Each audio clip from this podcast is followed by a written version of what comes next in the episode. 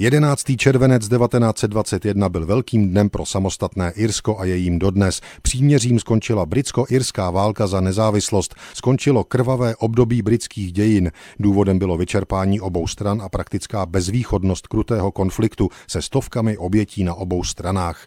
Válka fakticky začala prosincovými volbami v roce 1918. Irská separatistická strana Sinn Féin získala za Irsko v britském parlamentu nejvíce křesel a 21. ledna 19 1919 reagovala tak, jak si většina Irů i přála, vyhlášením nezávislosti na Londýnu.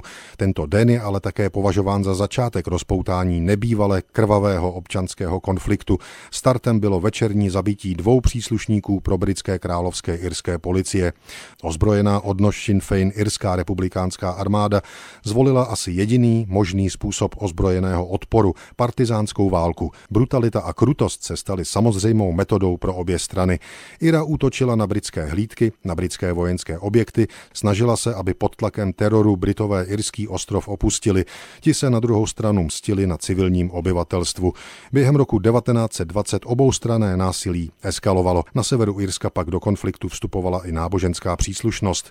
Během roku 1921 přišlo o život na tisíc lidí z obou stran. Bylo to 70% z celkového počtu obětí tříletého konfliktu.